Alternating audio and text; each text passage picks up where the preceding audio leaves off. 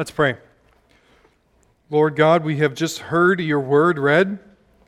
We ask that as it is preached, that your Spirit, He would go before it, that He would bring life, that He would bring repentance where it is necessary, forgiveness and healing, and Lord, that you might grow us, your people here at Christ Bible Church.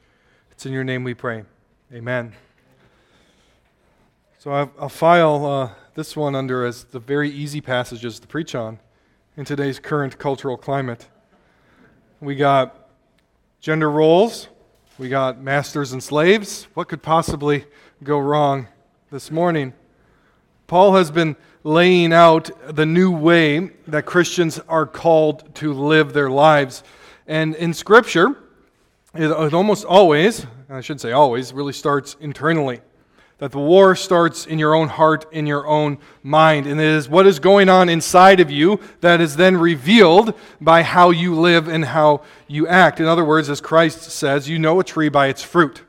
Right? If you want to know what the roots of the tree are, what type of tree it is, you just look at the fruits. A thorn bush brings thorns, and an apple tree brings apples. You can't walk up to an apple tree and kick it and say, Why won't you give me any oranges?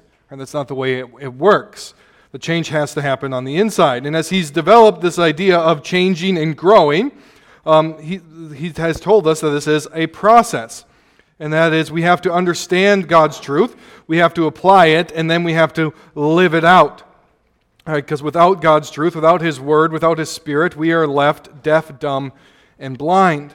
And so Paul has dealt with the internal realities. He's also dealt with relationships within the church. If you think back to a few weeks ago, he said, bear one another's burdens, forgive one another. He's talking about relationships within the church and how we should interact with one another, help one another, teach one another, be willing to be taught. And then it ended and with verse uh, 17, or where we ended last week. And whatever you do, in word or deed, do everything in the name of the Lord Jesus, giving thanks to God the Father through him. Everything we do, whether in word or in deed, is supposed to be done in the name of the Lord Jesus. Now, that doesn't mean every time you speak you have to say in Jesus' name or in the name of the Lord or anything like that. But it's this uh, recognition that Jesus is indeed Lord over everything, and that reality is to inform everything that you do. And that's a pretty basic Christianity 101.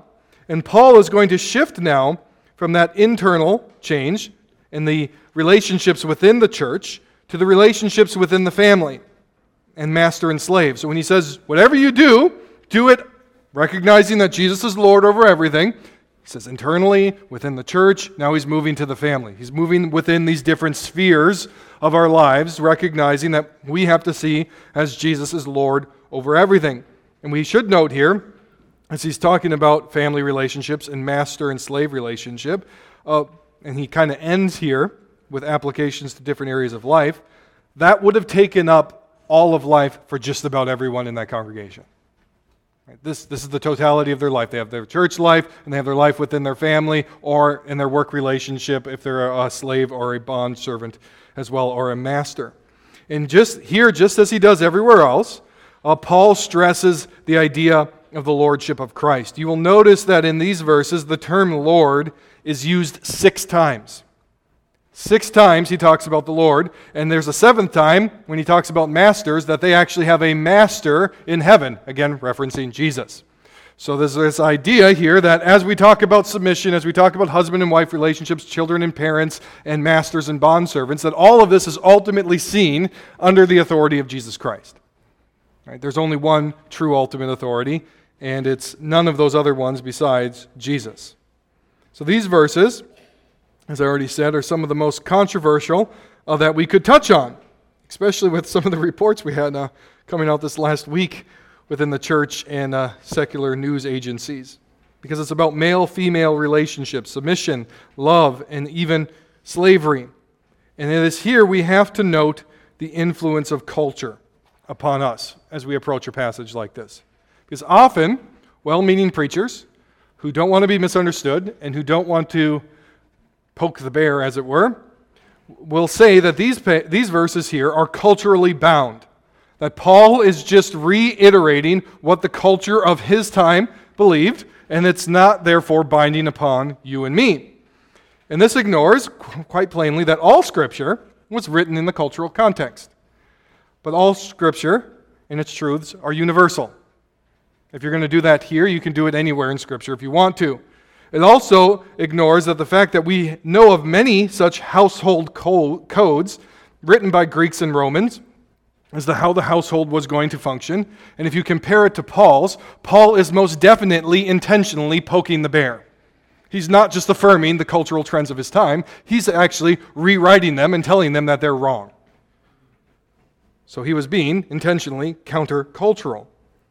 Scripture transcends culture and it stands in judgment over culture, whether that be first century Rome or modern day America. And that is what is often missing in this cultural argument is that we fail to realize that we are just applying modern cultural standards to Scripture to judge Scripture. With no thought is given to where those standards come from and where they are going. If popular opinion is your standard by which you're going to judge Scripture, you're going to constantly be shifting. For example, in the 1800s, popular culture supported slavery.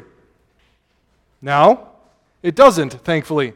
But we don't know what popular culture will say is right in 50 and 100 years. You just don't know. And you can't let culture be the standard by which you judge the eternal Word of God. It's a terribly unstable foundation for judgment. And that's where we find ourselves in our moment today with these controversial verses. Our current moment wants to stand in judgment over Scripture. Even though our moment today will say, on the one hand, there's no such thing as absolute right or wrong, and they also would say cultures shouldn't judge other cultures.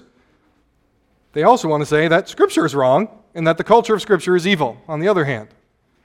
The hypocrisy should be astounding to you. We don't judge any cultures except for that culture. We judge that one. That one's bad. And so we must consider a few cultural pressures today that influence us. Because we are all, we are all in a culture, and they will put pressures upon us to shrink back from what Scripture says. Ideas have consequences, and we didn't arrive in our current moment of absurdity overnight. How we can now today say, on the one hand, that we believe in science, but on the other hand, we don't know what a man or a woman is. Those things don't happen overnight. They happen as ideas are logically worked out and arguments are brought to their natural end. And how we handle passages like this today will often reflect how much of the lies we have swallowed as the church. So, what I'm going to do here is something I don't normally do. I'm going to spend way too much time on the introduction. Because I want you to understand how feminism has impacted us today. In particular, how it impacts how we understand uh, this passage. To deny and how feminism has actually led to this odd uh, moment of our time where we basically deny that women exist at all. Right? You're seeing that fruit. How did we get there? And there are some feminists today who are going, hold on, wait a minute. There is such a thing as a woman, but they're actually the minority in that movement. And we should pause for a moment and ask, how did we get here? And it's because feminism and its uh, cohort, egalitarianism, have wreaked a lot of havoc on families and society and even churches. So, contrary to what the woke mob will tell you, we do not, in any measurable way, live in the patriarchy today. That's just a lie. That's just old. Just about every measurable standard from every sociological study will show you that by far, men are doing far worse in our culture than women are today, especially young men. It's not even debatable. The war on manhood and masculinity comes from the pit of hell and from a deep loathing of our Creator. Stat after stat tells us that young men are not doing well. And as others have noted, our society, even and especially within the church, has become extremely chickified. Right? The virtues that are held up as good tend to be more feminine virtues, and masculine virtues are looked at as sub Christian. That's not how Jesus would have acted. Well, Jesus was a man. In fact, he was a first century man who was probably a whole lot more brash than the average Christian man today. And while there are certainly ways to be sinfully masculine and sinfully feminine, masculinity is not inherently toxic. It is a good thing which we are desperately short on today. Christ Bible Church wants masculine men here. We want to raise up the next generation of masculine men here. So that sign up back there for the men's study, we're going to be looking at Future Men. It's a book on how do we understand manhood biblically and how do we, as families, fathers, grandfathers, raise up the next generation of men. That's the need of the moment. So I invite you, men, teenagers, um, come, join that discussion. It will be important. But we need to examine the lies that we have swallowed that have led us to this point because both feminine and masculine virtues are godly, and the family and society and the church desperately need both. It needs both because that is how God has designed the world to function. It is not good that man should be alone. If you put a bunch of men together, as I've said many times, when you go to male dorms on Christian campuses, you find more and more examples of just sheer stupidity over and over again. If you want to know what stupidity looks like in a young male's mind, go see young Christian dorm rooms. I saw this one guys were jumping out of the third floor window using their mattresses all the way down to the ground. But that's boy life. That's what we do. The lie of egalitarianism is this this is one that we have swallowed that equality must be found in the equal distribution of power and equal outcomes. That we are not equal unless we are all the same. But here's the problem we will never all be the same. There will always be people who are better at certain things than you. As I grew up as a kid, as a tall, lanky, awkward young man, I wanted to play in the NBA but there are always people way better at basketball than I ever was. Someone will always be richer. Someone will always have more power. Someone will always be better looking than you. Someone will always be more successful than you. Egalitarianism says that we must tear down all structures of power and all hierarchies. But this is impossible. The, wor- the world has been designed to function on hierarchies. There will always be rulers, there will always be elites. Like this, this, should, this should cause you to pause. The very movement in our society today that says we need to get rid of all hierarchies is the most elitist movement you have seen. You can't escape it. It's how the world functions. And this is true. Um, this is true despite what egalitarian egalitarianism says. And you can see the horrors of that worldview worked out throughout world history. The problem is not that some have more powers than others. And so the, the solution is not to seek to empower uh, more people. The problem is sinful rebellion against the true authority, who is God. To put it plainly, hierarchies can be good or bad. They can be either a blessing or a curse, but they will always be. And feminism stands on this assumption that equality means sameness in everything. Equality, in the best sense, the biblical sense, the sense that has built the most prosperous and equal society to ever exist, means a basic fairness of judgment, a fairness under the law. That kind of equality the Bible not only supports, but commands. Much of modern feminism, though, rejects this. So I want to dive very quickly into this for a moment. Depending on who you believe, there are either three or four waves of, of feminism. All right, and there's some good sprinkled in there, and there's also some bad. And we're going to do a very mile high overview of it here. The first wave of feminism sprung out of the church and led to things like women's rights to vote, and then, after women got the right to vote, it led to things like prohibition. There is much in that first wave that was very good, that was very necessary, and even biblical. There's a reason why it came out of the church. That movement is roughly viewed as coming from the 1840s to lasting to about 1920. Right, the second wave of feminism um, started in 1963 and lasted to approximately the 1980s. This wave of feminism was launched with the book by Betty Friedan known as The Feminine Mystique. I've never read it, have no desire to. But whereas the first wave sought equal rights for women, which is a good, the second wave sought a different definition of equality, one that eroded all distinctions between men and women.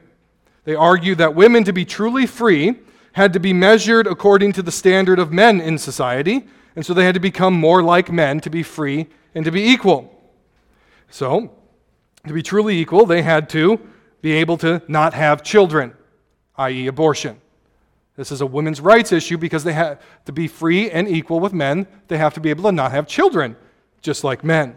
Sameness equals freedom and equality. Roles and distinctions were argued at, or were labeled as oppressive. Women can do everything men can do just as good as they can do, or just as good as men can do it, or uh, vice versa. This again, every study and every personal experience will tell you is just not true. This is why we're having trouble with women's sports right now and transgenderism.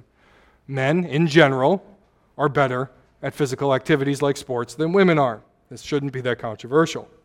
The second wave feminist, of feminist of that age had a stereotype, and that stereotype was the butch-haired, uh, butch, short-haired uh, lesbian woman. Right, that should tell you the ideas that were underneath that. They denied that there was any functional difference between men and women. Now, you need to hear this. It is only one step of difference from there is no functional difference between men and women to that there is no difference between men and women, and you can just switch whenever you want. It's all just culturally determined. Feminism has led to transgenderism. It shouldn't even be debatable at this point. Ideas have consequences. I won't talk much about the third or fourth wave of feminism. A third wave feminism, the stereotype of that you could think of of the empowered, sexy woman who can do everything. The first icon of that would have been Princess Leia in Star Wars. Every bit as good as the man in, in everything. She can carry a blaster or whatever it is and shoot just as many stormtroopers as the guys can. Fourth wave, again, there's a debate whether or not it actually exists or we're still in the third wave. But let me state this clearly. Feminism has sought, since the second wave on, to measure women and their worth by the standards of men. To be worthwhile, women had to become more like their male counterparts.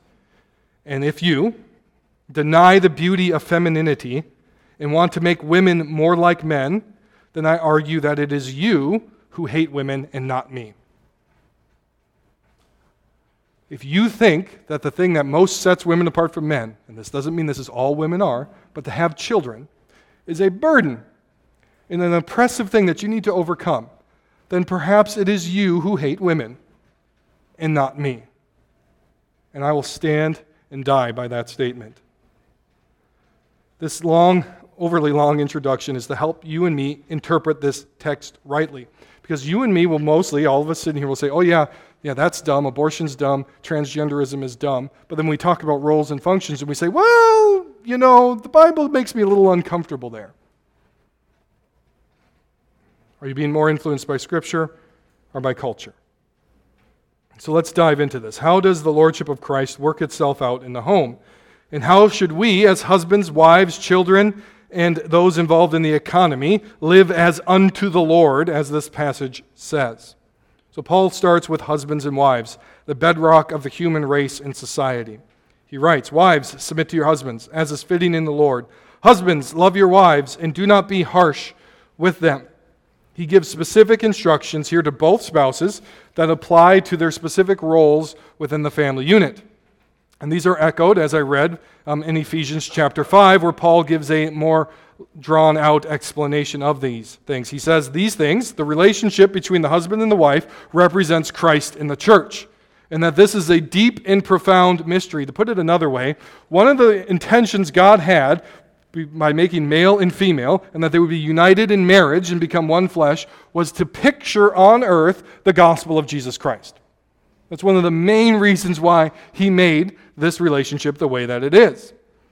And so he does not say, Paul does not say here that your marriage should picture the gospel, but rather that that relationship inherently does picture the gospel. There's an important distinction there. It is the function of how God created marriage and the one flesh union.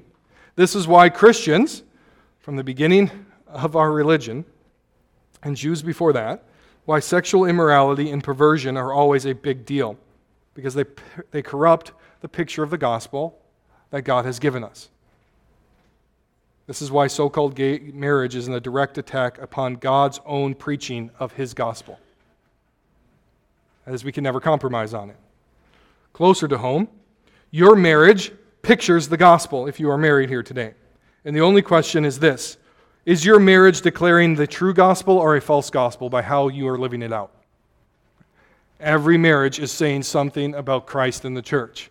What is your marriage saying? And is it preaching a faithful message or a demented one? And if we're honest, I think we can say, by and large, the church in America is not doing very well at this point.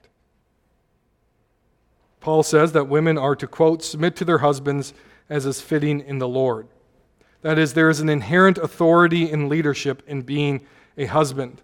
Husbands, you will largely determine the direction of your family through your rule or through your absence. Through your loving care of your family or through being a lazy bum. That is inescapable. The, the absence of fathers and husbands from the home leads to trouble after trouble for children. One of the single greatest things that studies find that divides success from not success is having a father in the home. This is how God has designed the world. Fathers, either by being there or not being there, are going to direct the, their home. Like all authority in life, the authority of the husband and the father is a derived and a dependent authority. That means his authority comes from God and is therefore limited by God. Husbands, you don't get to do whatever you want. He'd say, You must submit to me. In fact, if you ever have to say to your wife, You must submit to me, you're probably doing it wrong. If you think that the call to lead your, your wife is a call to never listen to her or to take her wisdom in and her advice, then you're a fool. You're probably not ready to be married, but you're probably married already, so it's too late for that. and so she is called to submit to him in the Lord. And that really cuts two ways here. First, that submission, following the lead of your husband, and again, that does not mean never saying anything, never saying, hey, honey, did you think about this? Oh, no, I didn't think about that. That's a, that's a great idea. But it is the default, and it is good.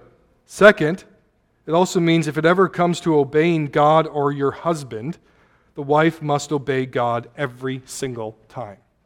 All authority in this world is derived and dependent upon the one true authority who is God. Anybody who has a position of authority, who then starts to govern or use that authority apart from God's design, has lost that authority. That is how things work. We should also note that this is not, women, you, you really need to hear this. This is not an instruction for all women to submit to all men.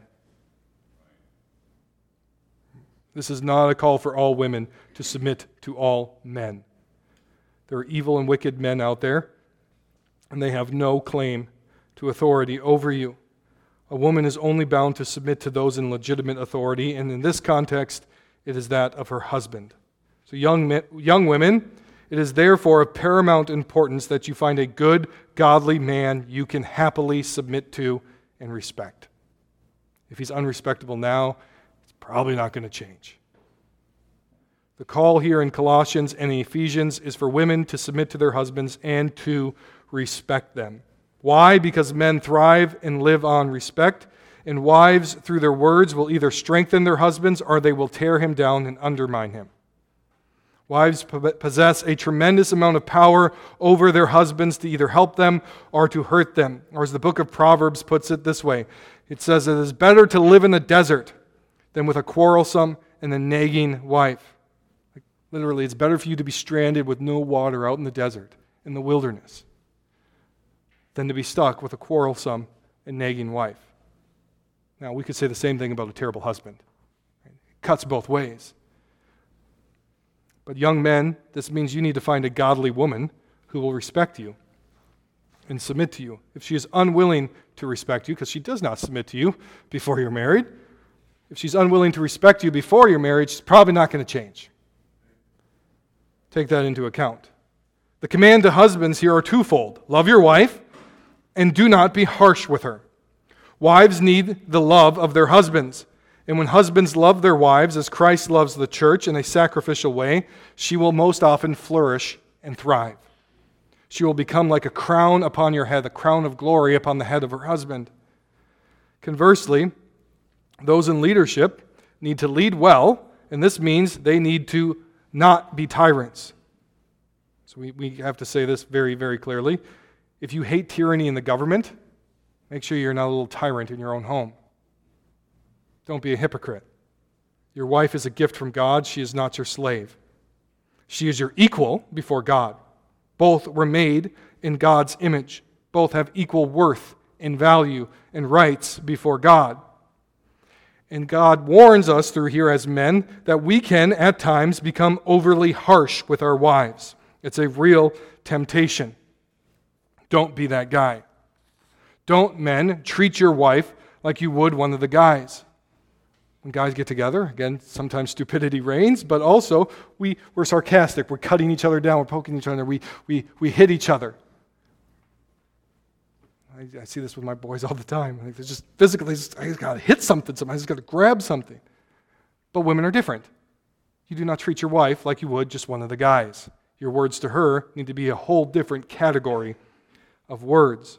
Your wife needs to know, husbands, that you love her first and foremost, and that you genuinely, genuinely are seeking both her good and the good of your family. That's what leadership is about serving others. It includes actually leading them, but you must actually be seeking their good. Husbands, it is your job to imitate Christ in this relationship, to be patient and to be self sacrificing. And here I need to borrow a point from a fellow pastor, especially as our culture uh, pushes us to explain away these parts that we don't like. Husbands, wives, listen closely here. God does not command husbands to only love their wives when she is being lovable. I love my wife when she's sweet. When she's not, nah, not so much. No, it's the default. You are to love your wives. Likewise, wives, the command you, to respect your husbands is not limited to when he is being respectable. It's the default. Again, rare occasions. There are times where sin reigns and God allows for, for drastic actions to be taken.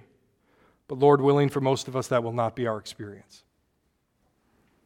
All of this, husbands loving and leading well, wives respecting and submitting well, flows from the new humanity that Christ has bought us through his death and resurrection. He is the Lord over all, and he has handed out our assignments, and they are good. And he says he will judge both husbands and wives for how they act. The hierarchy has a top, and it's not you, it's Jesus where we find sacrificial husbands loving well and wives following and respecting those husbands, the gospel goes forward in sweetness in the home. And now, some of you are surely wondering, but Pastor Levi, this is hard. And Pastor Levi, I've already failed miserably at this. What now? This is the good news of the gospel God is gracious. God not only gives us instruction of how to live, but He also offers forgiveness. He sent us Christ because He knows that none of us will do this perfectly. You need grace. And where you have fallen short, repent, go to Him. It's never too late, and start afresh God's way. God's grace is greater than our sin. Paul then moves on to the relationship between fathers and children. Children, Obey your parents in everything, for this pleases the Lord. Fathers, do not provoke your children, lest they become discouraged. See, the difference um, between Paul's instructions here and the common Greco Roman household codes is generally in those, it was just the husband, the father, he got to do whatever he wanted. Everyone else had to listen to him. Here, there's instructions for the fathers all over the place. Like, hey, you have to do these things. The parallel passage is in Ephesians. Children, obey your parents in the Lord, for this is right. Honor your father and mother. This is the first commandment with a promise that it may go well with you and that you may live long in the land. Fathers, do not provoke your children to anger, but bring them up in the discipline and the instruction of the Lord. So, this command really should be applied to both the parents, husband, or mother, and father. And children, the command to you comes with a promise that if you obey your parents, that you may live long and prosper in the land. There's a general um, promise given to you there. And one of the sad things of our day is that parenting movements, many of them will teach you that it's the inclination, the natural inclination of the child that is paramount. That you should defer to your children. The Bible says that fully, or folly, fully, yeah, that's a, that's a cheetah. Anyways. Uh, folly is bound up in the heart of a child. and that the rod of discipline drives it far from him. Parents are not oppressive. The state or a government school is not a better place for children than their home. That has no statement as to where you educate your children. But there's a movement out there that, that says we need to save children from their parents and put them in, become wards of the state. Think about how backwards that is. All throughout human history, we looked at wards of the state, orphanages, as man, wouldn't somebody be kind to get them out of that so they had a real family? Now they're trying to tell you that the family's the problem and the state's the solution. Good luck with that one. Our day suffers for a lack of discipline of children. The authority of parents is not oppressive, but it is a life giving resource. And so, children, if you want life, if you want blessing, obey your parents. But there's also instruction for the parents. Your job is not to raise your children however you want or however you think is best, or however your parents raised you, but you are to raise them in the fear and the knowledge of the Lord. You cannot outsource that job to pastors, to schools, or to Sunday school teachers or the state. It is your job to see that your children are well educated and that he or she learns about the Lord. Now, the church is there to help you. The church is there to provide resources, to equip you, to provide Sunday schools. Right, there are schools you can send your children to, but as your parent, you are the head of that to make those decisions. What is best for my child in this situation? The buck stops with you, not your local school board. Another warning here is given to parents that they not be harsh and to not provoke their children to anger. Sometimes when we engage in discipline, which is necessary, it can become erratic, and which will often frustrate our kids because they don't know when they'll get disciplined and when they won't. Or it can become reactionary, that only when this is really, really bothering me and I've had enough, then I will discipline my children and we can be harsh. Discipling our kids requires patience and self control.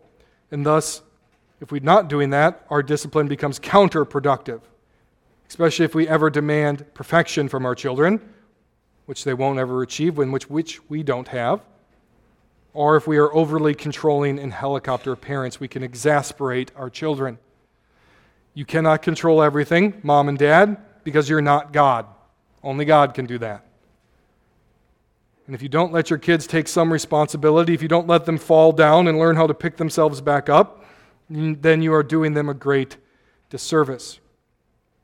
Paul then shifts to bond servants. Some of your translations may say slaves, and their relationship with their masters.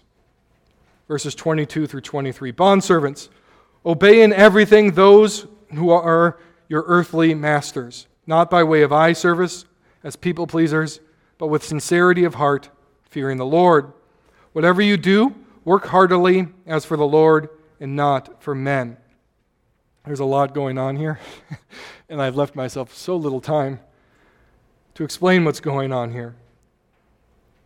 But God commands bondservants here to obey their masters. But at the same time, you'll notice that the term Lord appears here more than anywhere else in the section, these verses here and those that follow because he's also undermining the authority of the masters of those bondservants.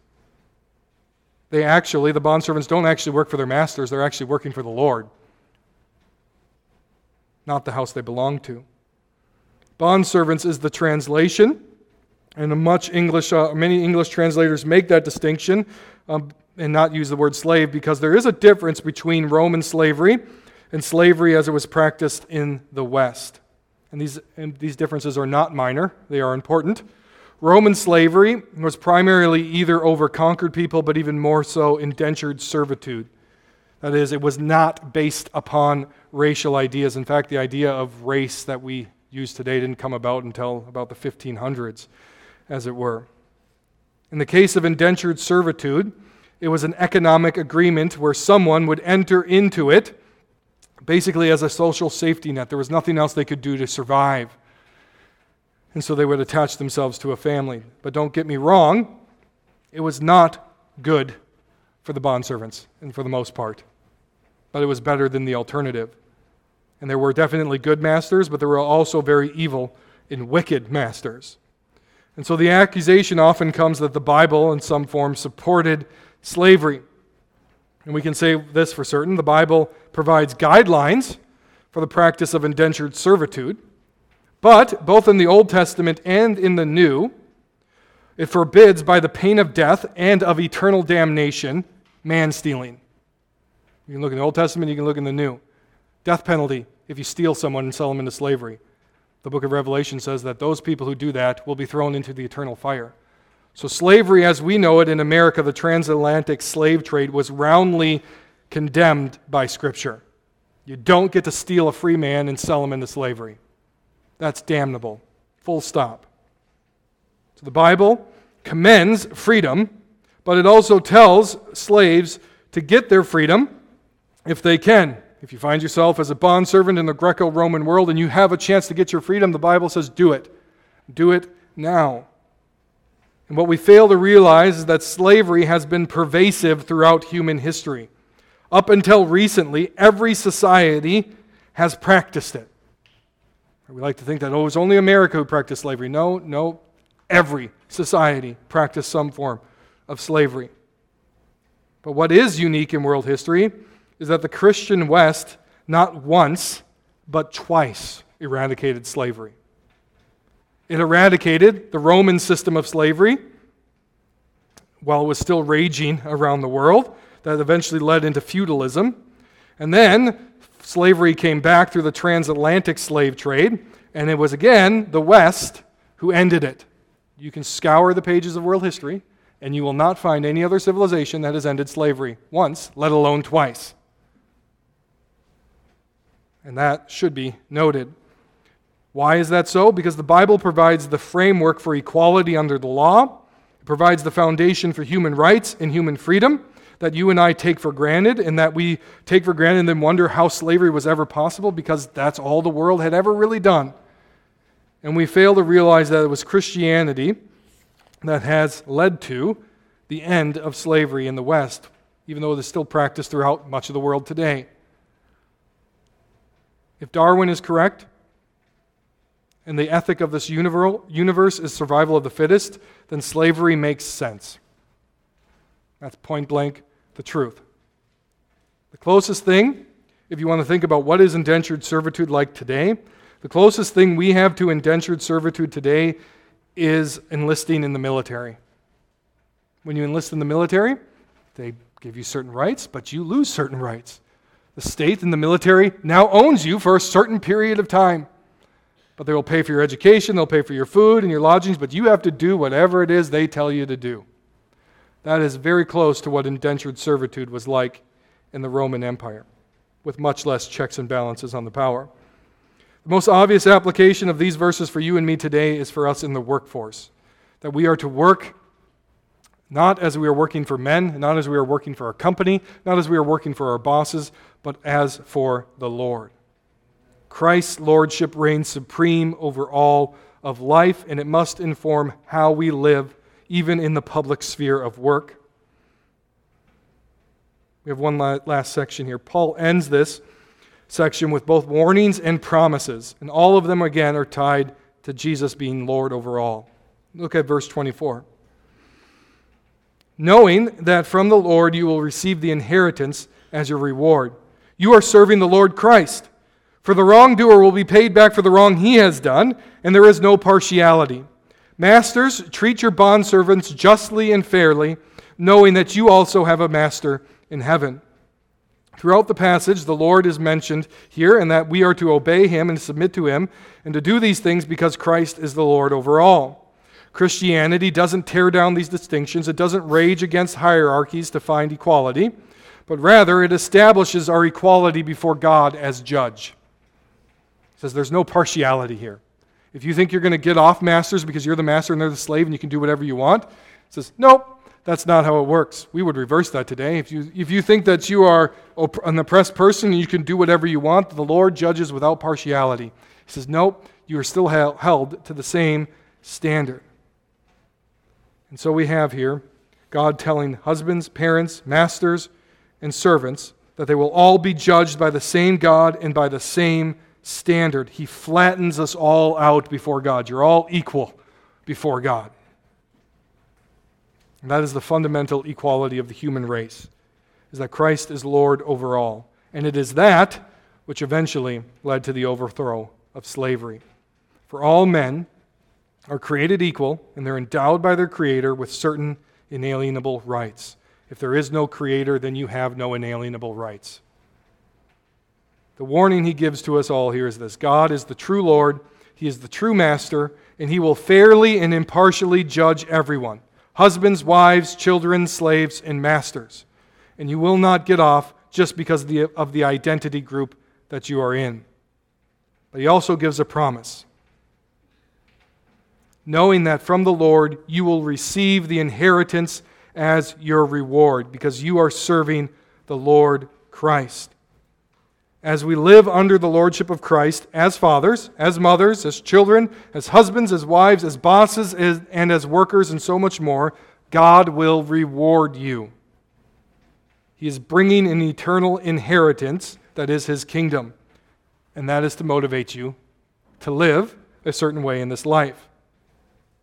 And so, this, is, this again is the call of all of Christ for all of life to submit our hearts and our minds to the Lord over everything. Know that what we do, whether in word and deed, we are to do as unto the Lord. So you can follow, you can obey, and you can lead, and you can submit unto His glory. And when you do, you reflect the gospel. You reflect a life that has been ransomed by the blood of Christ and empowered by the Spirit and built upon the Word. Let's pray. Lord God, we thank you that you are the God who has spoken to us, that you have not left us without instruction, you have not left us without revelation, that we might see your truth, we might see your word, Lord, and as the conviction falls upon us, that we might be renewed. We might repent of our sins and walk in faith. So, again, Lord, I ask for the husbands and the wives of this congregation, the fathers, the mothers, the children, the bosses, the employees, Lord, that they would do all of these roles as unto you. That they would not do it for the eyes of men, they would not do it for some social movement or some social statement, but that they would see that Christ is Lord over all and that He instructs us how to live throughout our whole life. It's in His name we pray. Amen.